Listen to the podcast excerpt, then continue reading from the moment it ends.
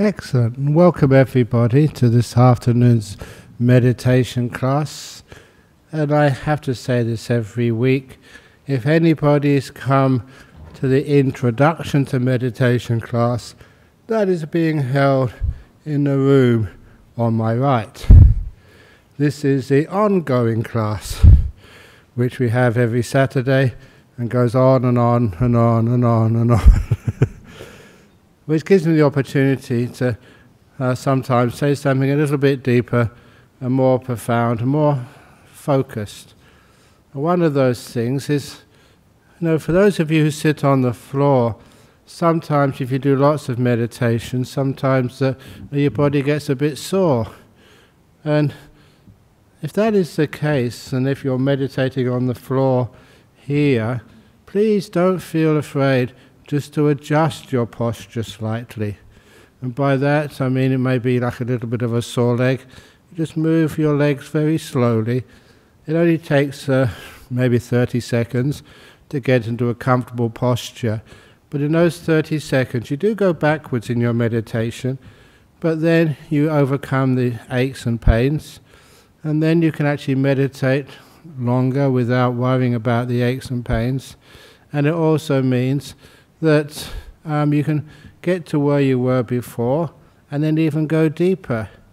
Okay, you're wasting maybe uh, one minute, but in the long run, it's much easier for you afterwards. So, you know, I was teaching that for such a long time, and I also saw that the Thai monk Ajahn Plian, who visited here many times before, and you know, he was saying exactly the same. So don't be afraid of you know, adjusting the body slightly in the middle of a meditation.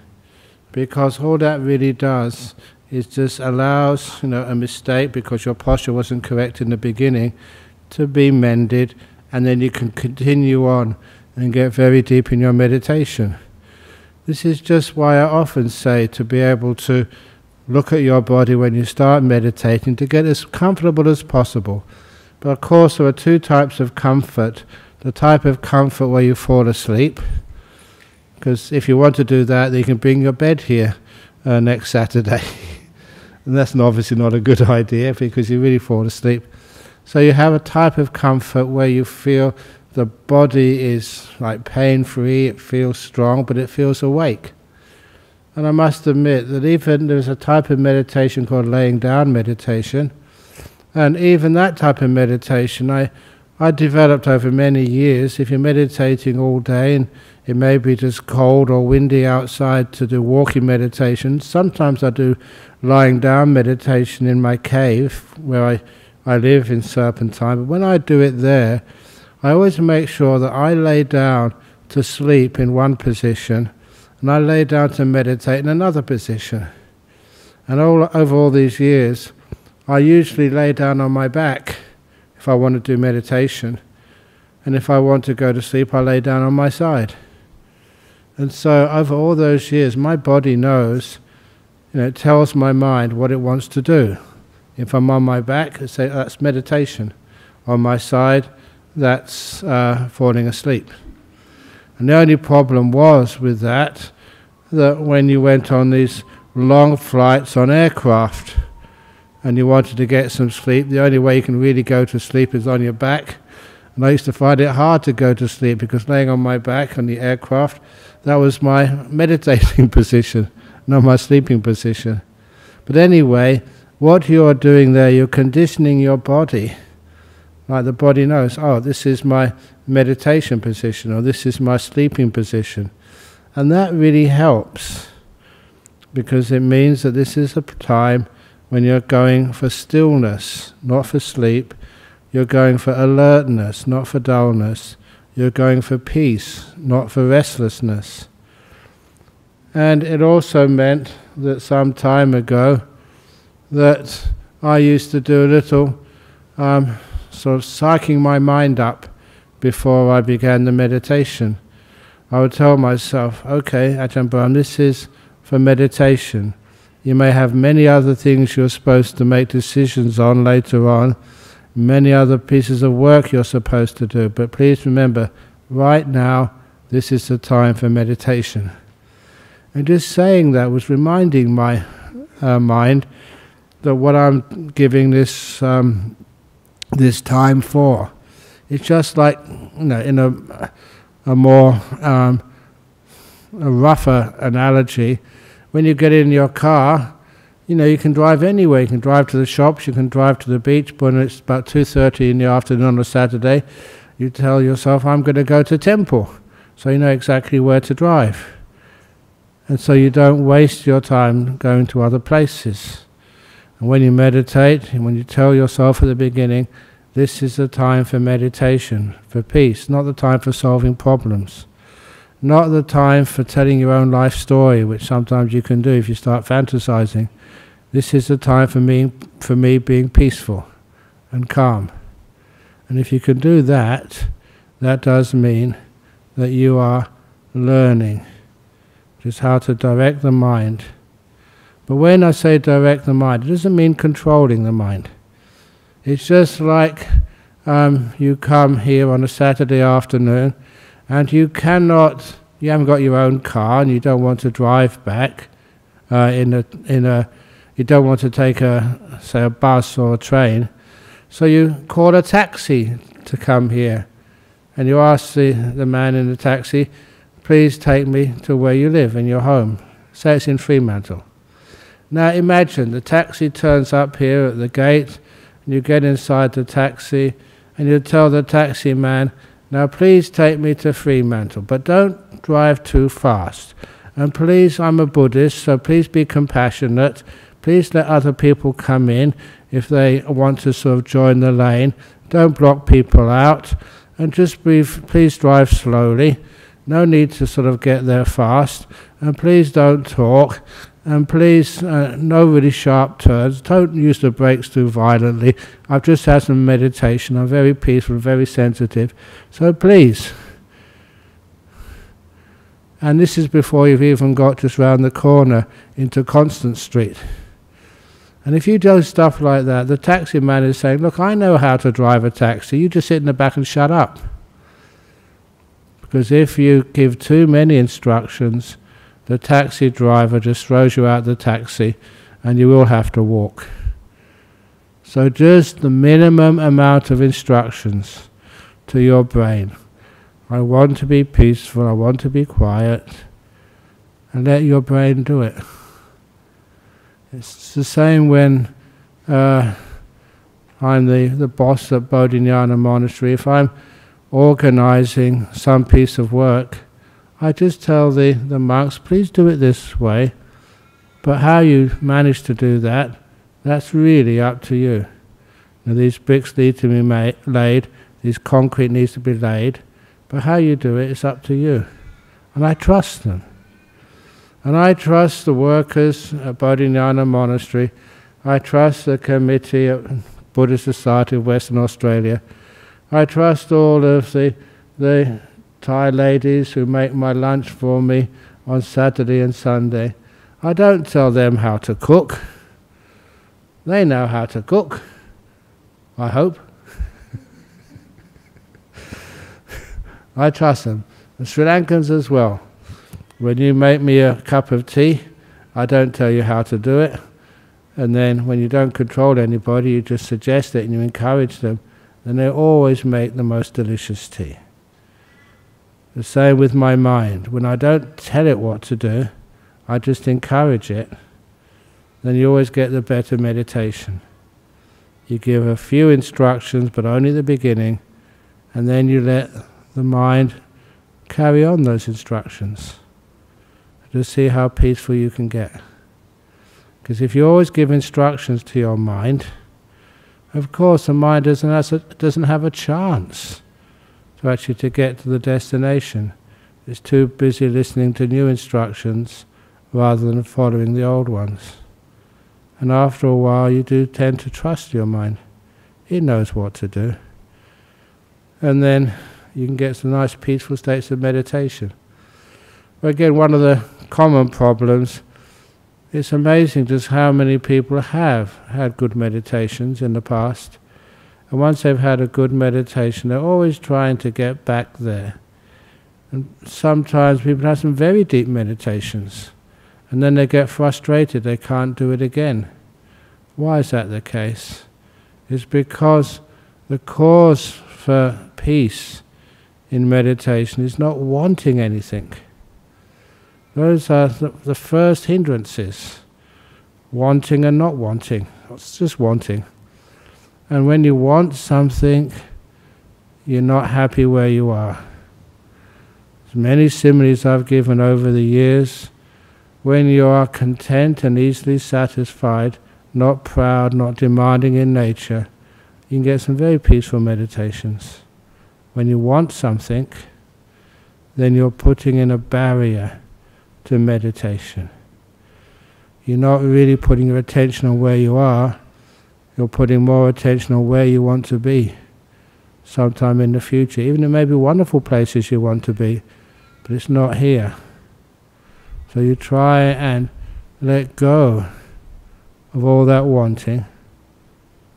Please remember that all wanting means you're still aware of the future. All negativity means you're aware of the past. Right now, in the present moment, here you are. You're not comparing this moment with the past. You're not valuing it against some ideal moment in the future. You're just being here. Totally at peace with what's happening now. When you don't want to control this moment, to get rid of bad stuff or to, to keep good stuff, when you're more gentle with what you're experiencing and you make peace with it, you find it can stay much longer with great sense of ease. And this becomes the trick. We always feel in life if we want to get anywhere, we have to work hard. Have a goal and work hard until you actually reach that goal. That doesn't work in meditation at all. Instead, we learn how to be still. We learn how to be peaceful we learn how to be kind to this moment. And then what happens at this moment stays with you. You don't go anywhere.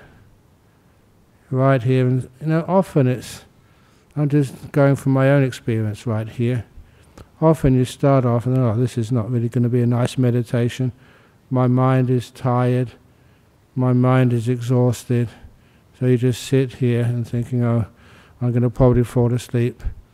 But then you just say, well, this is good enough for me. I'm just going to be at peace with the tiredness. It doesn't feel good, but you can't expect life to always feel good. You just be here. And you're kind to this moment. This is just nature. My body's been working hard. It's nature, so you stay in this moment. And then the weird thing is, and this does happen every time, I'm being honest with you every time that if you just don't fight, you know, the, the feeling of tiredness, sleepiness, the aches and pains, if you don't fight them, you just be with them with kindness, they disappear. It's weird. After a while, they're just not there. Are you at peace? It's the nature of stillness. It allows things to disappear. And then once it disappears, you have the energy. Your energy comes back. When the energy comes back, it, you understand that the energy of the mind is generated by stillness. Keep your mind as still as possible. And you don't, can't say keep it still, but allow it to be still. Let it be still. And then it becomes energized.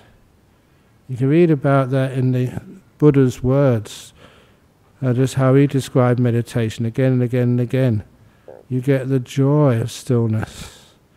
And when you get that joy of stillness, meditation becomes so easy.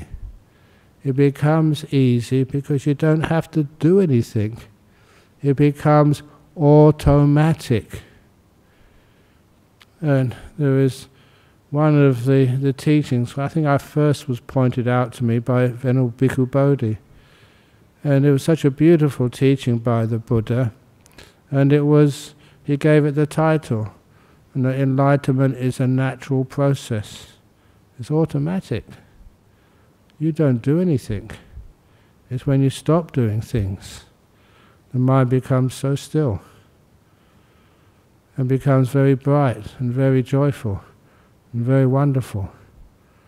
And when you know you feel that that's how your meditation works, but then when you see that's how the Buddha described it, it gives it that authority. And it means that you can meditate so easily, anytime.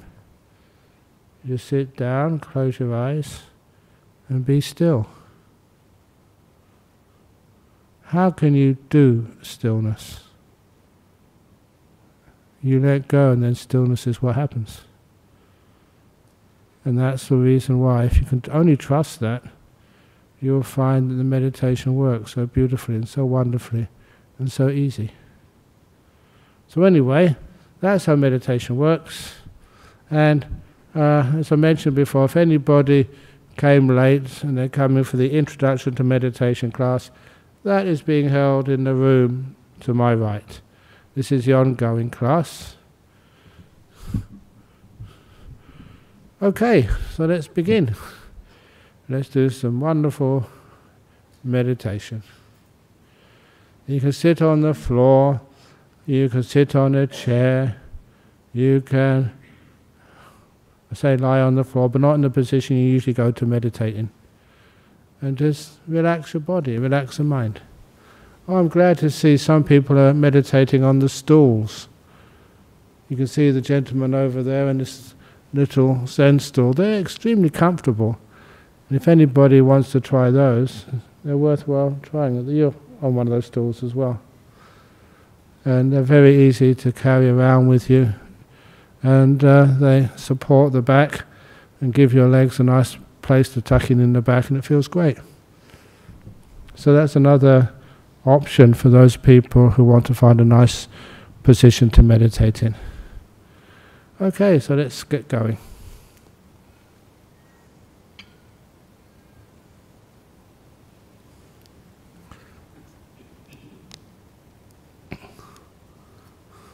I'm just going to hydrate myself.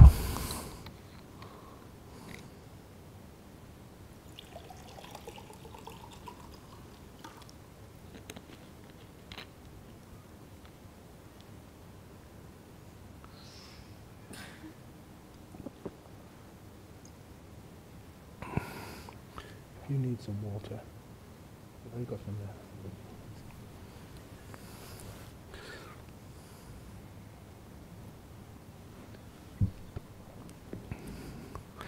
It's good.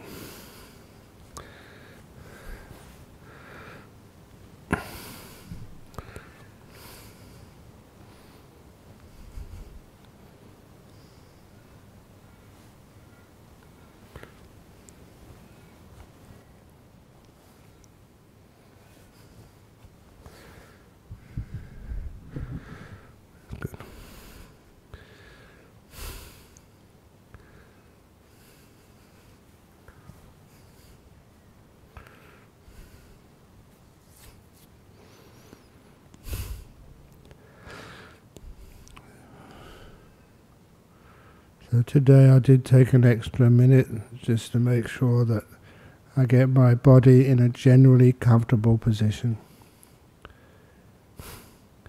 But I don't stop there. First part of the meditation will be seeking a quiet place and getting the, the posture right.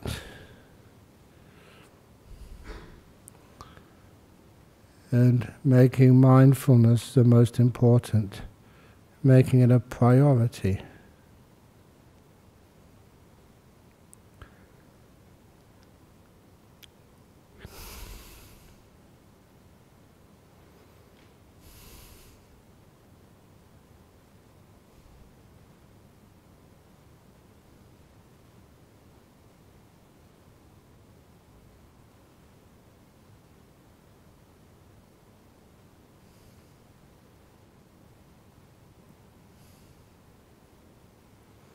And to do that, I just do a body sweep to begin with, starting with my feet.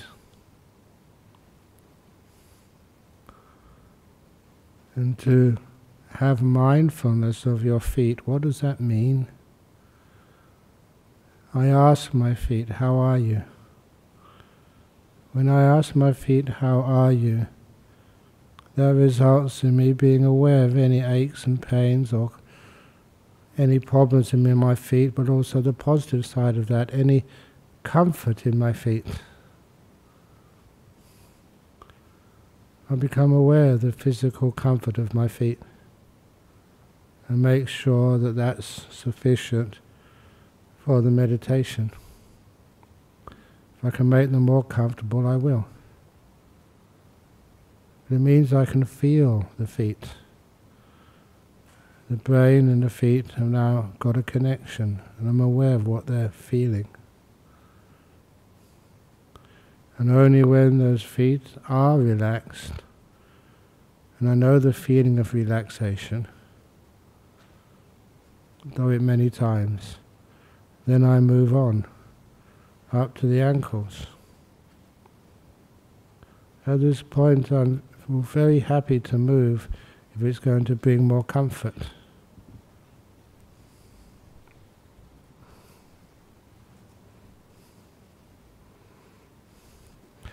Even just slight movements can affect the posture so, so wonderfully well.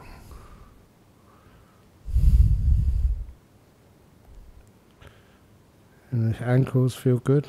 Go up to the calves of my legs. I know the feeling of comfort. I know the feeling when they are discomforted by putting in a unfortunate position.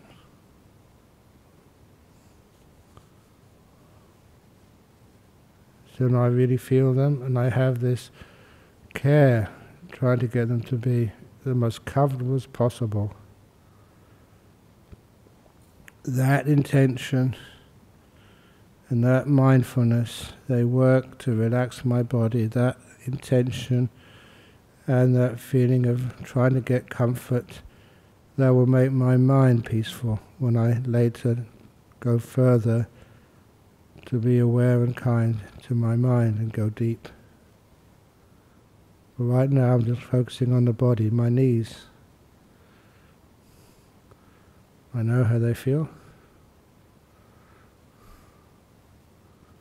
And I relax them.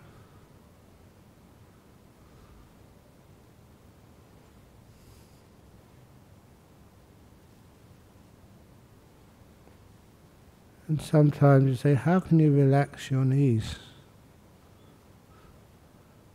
And it's with being aware of how they feel and giving this wonderful kindness. And sometimes I imagine them just expanding, expanding, and what was once tight becomes loose. was once under pressure becomes relieved. And the knees do start to feel well. I don't care if this is an imagination or reality. Both work. Ends up relaxing the knees and they feel comfortable. And the thighs. I feel the thighs, checking in with them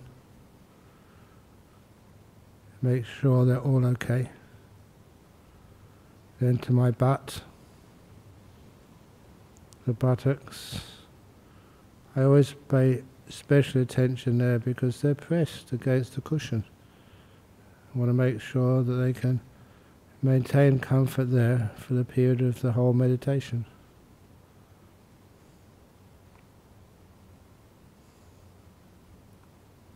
I go to the waist. on my waist I and I do wear a belt and today it's a bit tight. I'm going to loosen it.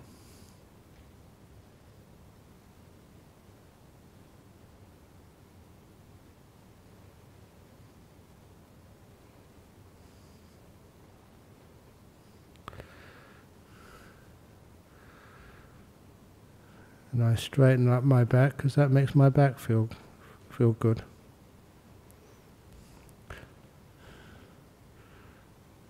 just to make sure that your back is comfortable. You can lean against the chair if you're sitting on a chair, or just hold it straight up by itself, whichever works for you.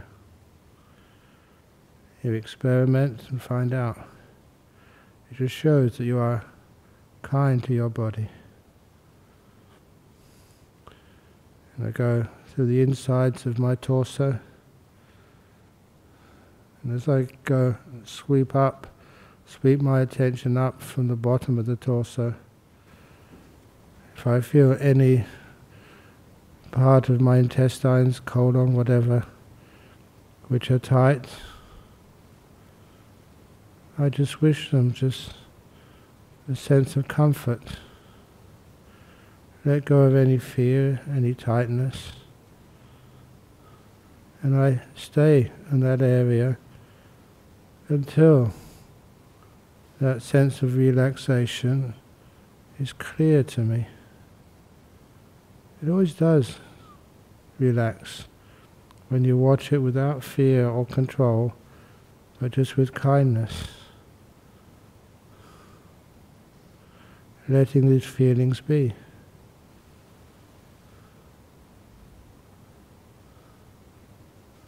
Opening the door of your heart to any aches or pains in your body. You're taking away what the Buddha said, the, the mental thought. When we feel discomfort, there's two parts to it. The real discomfort and our reaction to it. And it's the reaction to it is the one we're amending. We're being kind to it rather than fearing and tensing up against it. And sweep up throughout the whole body, getting to the stomach, giving it lots of kindfulness. Past the stomach to the lungs.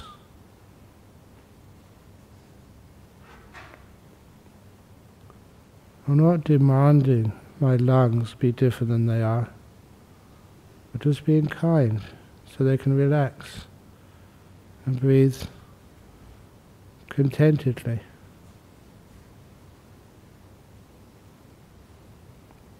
And continue going up past the heart, up to the shoulders. And I think that Many of you know what it's like to have tension in your shoulders and how it can be relieved. Sometimes I just put mindfulness there and imagine all those muscles letting go. So there's no tightness on them at all. They're All at ease, nothing is pushing or pulling them or asking anything of them, just to relax, that's all. And I go down my arms, I sweeping past the elbows, forearms, wrists, and relaxing everything as I go. If you ask me how do you relax, once you have awareness of that part of your body, then you can do trial and error. Try this, try that. And soon you get the feedback the relaxation has happened. This is how you learn to relax. And I get to my hands. It may not be the same for everybody, but for me, I just find the most comfortable position is right hand over the left hand with the thumbs slightly touching.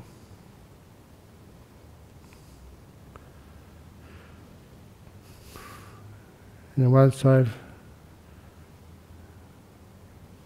comforted my arms, I go back to, up to my shoulders and my neck. The neck can start to ache if your head is not properly positioned on top of it. So I just make sure that my head is well balanced on top of the neck. To do that, I usually move it backwards slightly, forward slightly, to the left, to the right, until I can experience the optimum position for my head. And once I can feel my neck is as relaxed as it could possibly be, then I go to my head itself, but to the face, to make sure the muscles around the eyes and the nose and the mouth are relaxed to the max. And there's always this beneficial side effect when you relax the muscles in your face. It means the emotional tightness which caused those muscles to be tight is also relieved. You're calming your mind as well. And I can feel those muscles relax right now. They become loose and open.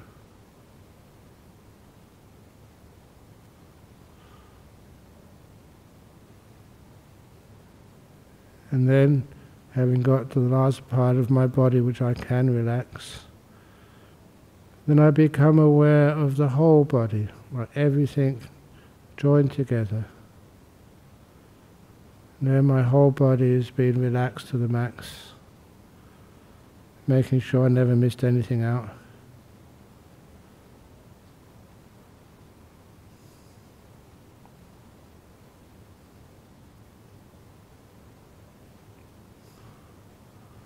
As I said last night, I wait in the relaxation of the body until I can perceive this delightful feeling of relaxation.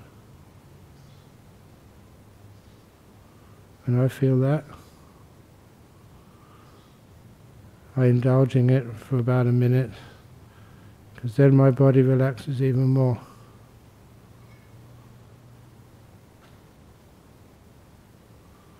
And I turn to the, my mind. How peaceful are you, Ajahn Brahm, I ask. I'm honest with myself. I know what causes peace and what causes irritation. Past and future, first of all. This is not the time for past or future. It's a time for the present moment, for meditation. Know all the deep meditations, nimittas, jhanas, they all live in the present moment, right now. I just need to stay here for long enough for the past and future to disappear So the only perception I have is the present moment. And the joy of the present moment.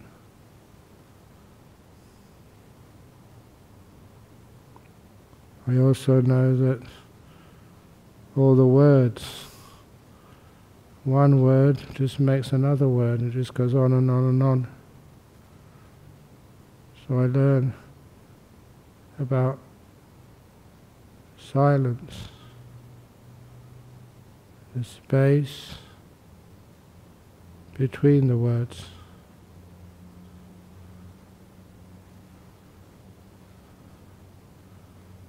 When you notice the space, the silence between things, that becomes, to me anyway, so interesting, so delightful, so promising. I focus there. I know that later on the breath will come up and images will come up and stuff. I'm not going to plan for that. I'm just going to notice the silence and be quiet. This is where I stop speaking and I'll speak again when we get close to the end of the meditation.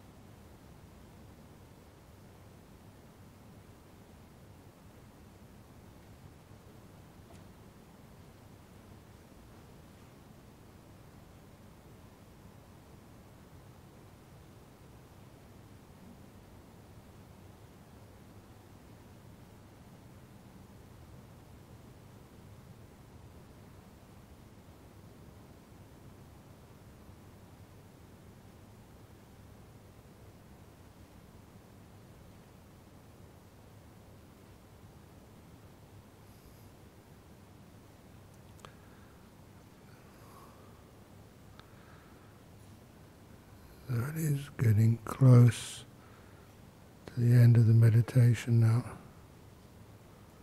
How was it? How peaceful and content did you feel?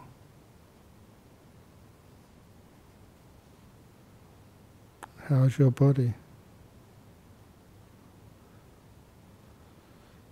If you look at the results of the each meditation at the end,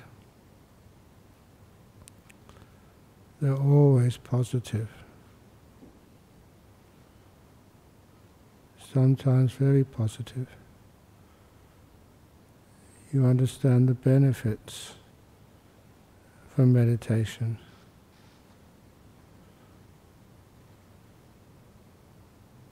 So you end up wanting to meditate, just like you want to eat. This is food for the heart, for the mind.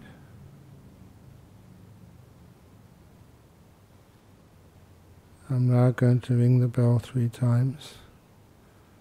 When the bell finishes ringing for the third time, please come out from the meditation.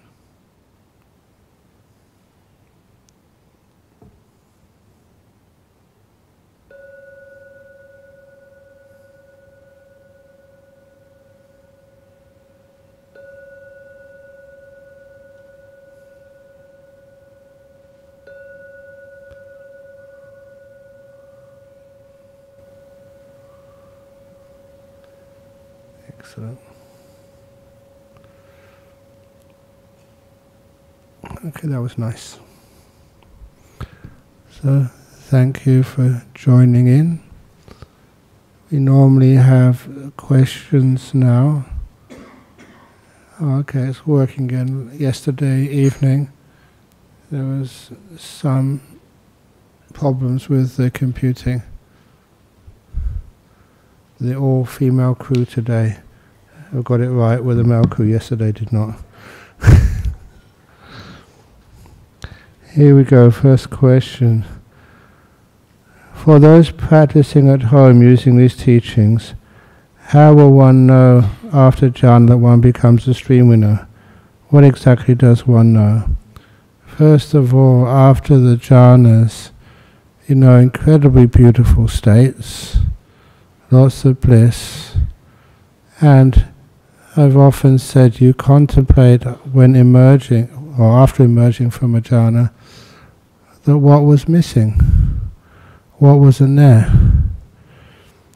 What you're doing there, you're getting more refined data, data, the truth of the mind and the body.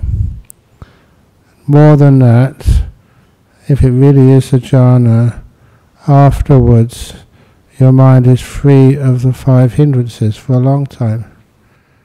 The hindrance of which they say, which is true, of which stops you perceiving correctly. You see what you want to see, you deny what challenges you. When those two hindrances are gone, you just see what's there. That that stillness is the cause for seeing things as they truly are. And the other thing, there's no doubt left that is subdued for a while. So once the jhanas is there, you can understand as you have the power to see what can sometimes be challenging to you. More than that, you've experienced stuff which you don't usually experience before. And this is where you can get the data, the power of the mind, to actually to see the Dhamma. Whether you're a stream winner or not, you will never find out for sometimes months or years before, years afterwards, simply because it's easy to know you're not a stream winner. It's hard to know you are. You have to wait for one and see. The description I gave in the book, uh, Mindfulness, Bliss and Beyond, was like, it's not a good simile, but it's the best I could come up with It was like an explosion going off inside your mind. A real big experience, and many of the the buildings have been destroyed. We have to wait till all the dust settles to see if there's anything left. And that's one of the reasons why it does take a while to see if some of the views of a self which you had before have disappeared or still there. The main thing about being a stream winner is realizing there's nobody in here, no self. From France, how can mindful movements help sitting meditation? What to, when to do this, before or after sitting? I think, I'm not quite sure exactly what you're referring to now, but there was one teacher who did a series of movements with his hands and asked people to follow those. What it does do, it does create awareness of the body and stops a lot of the extraneous thoughts which are not really necessary. It does bring you into the present moment and brings you into a little bit of silence. So it's a very good beginning sometimes. But then you shouldn't stop there. After a while, those mindful movements, you should sit still and see if you can still be mindful when there's no movement at all. There, your mindfulness can get much, much stronger. After long meditations, my perception changes, almost like taking drugs. Look, I'm not quite sure if I can comment on that because I didn't take drugs.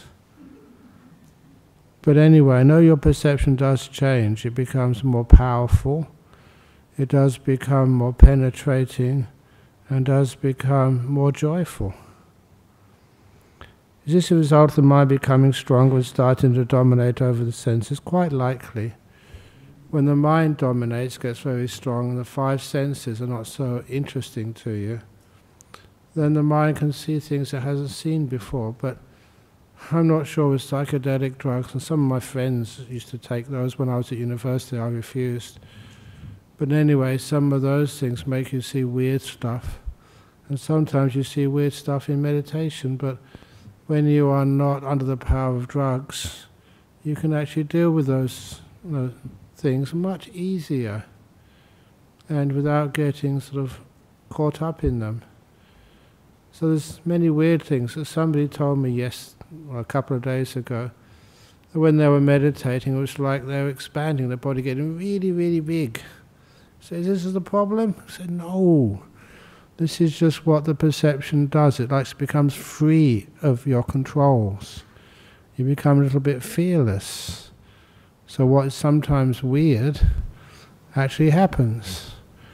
I mentioned to many of you, it was a perception when I was doing, as a layperson, uh, uh, taking part in a Zen retreat, only a weekend retreat, just sitting with my eyes open, facing a wall, the wall disappeared.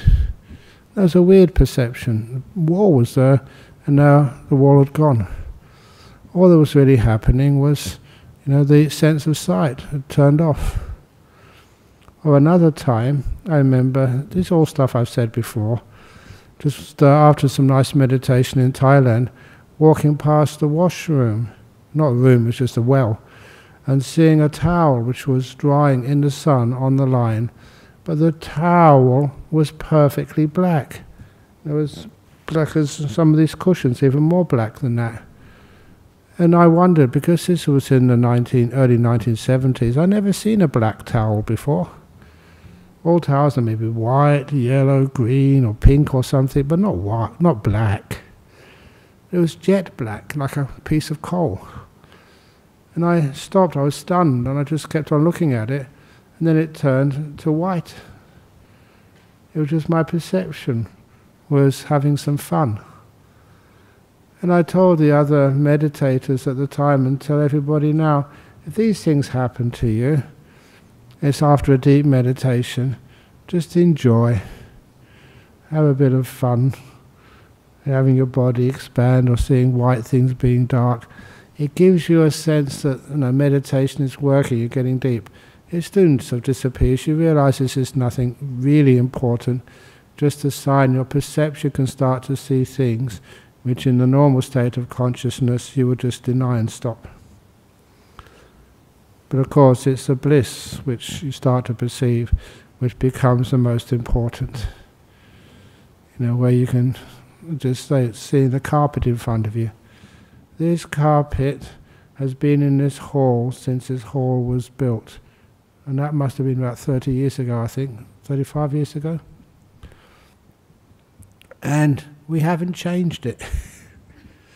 It's an old, dirty old carpet, but you look at it, if you've had some good meditation, and it looks beautiful. Simply because that's what the mind does. You perceive things which you've never expected to see before. And this was a question from Poland how to achieve a Teflon mind. These are not things which you achieve, it's things which you allow to happen. I use the word Teflon mind because I'm an old monk. It was like where nothing sticks to you. You know, it's one of those uh, ways of letting go. And it's called analaya. Is that right? Yes. Analaya. Alaya means where things stick. Analaya. Analaya means nothing sticks to your mind. What's in the past, you let it go straight away. So, you know, someone calls you an idiot and then it just disappears just after a moment. Someone calls you a genius, that also disappears. So nothing sticks to your mind, so you're free. So that happens usually with meditation. So why do I want to collect all the things which happened to me, or the things which I did, or the experiences from the past? Have a mind which is totally free of the past. And you can experience anything right now and nothing sticks to it. One of the other similes of a Teflon mind is like being like a, a, a lotus mind. And a lotus, I've said this before, that you can pour Chanel number five over a lotus and it all drips off. It doesn't smell like um, something has been on that lotus, or you can urinate on the lotus. Good smells, bad smells, they both just disappear. Nothing sticks to it. A lotus is a simile which is so close to a Teflon mind. Lastly, from Germany, can you meditate in your sleep while dreaming to ease nightmares and clean the trash out of your subconsciousness? Yes, that can be done. Simply as soon as he said that, I always remember stories because they make the answers real when we used to do weekend retreats over in Safety Bay in Penguin Road on this, um, it was a Catholic, um, basically a retreat center run by a couple of Catholic nuns. And I just remember just, you know, tired after building, going there on a Friday night, oh, what should I teach now?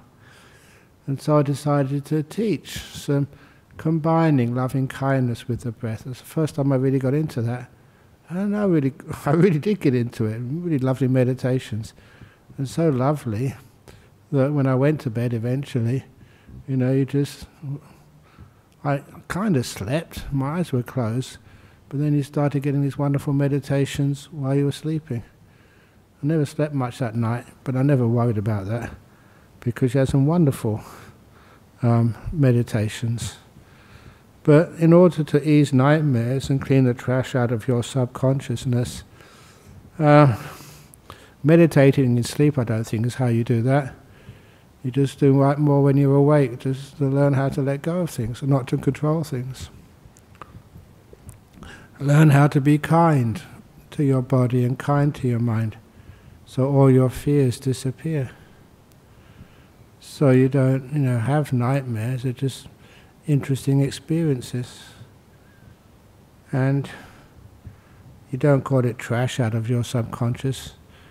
You just, all the past trash and beautiful stuff disappears from your subconsciousness. You don't keep anything. I don't know if that helps, but anyway. Sometimes I try my best when I get these questions, but when it's only a line, sometimes I might miss what your point is, and I do apologize for that. That's the best we can do. Are there any questions here from the audience here? Okay, I think I can read your mind. The question which you're all thinking is, can we go now? and I don't see why not. So let's now bow to the Buddha, Dhamma and Sangha. And if you have another question you'd like to ask, please come up and ask it personally.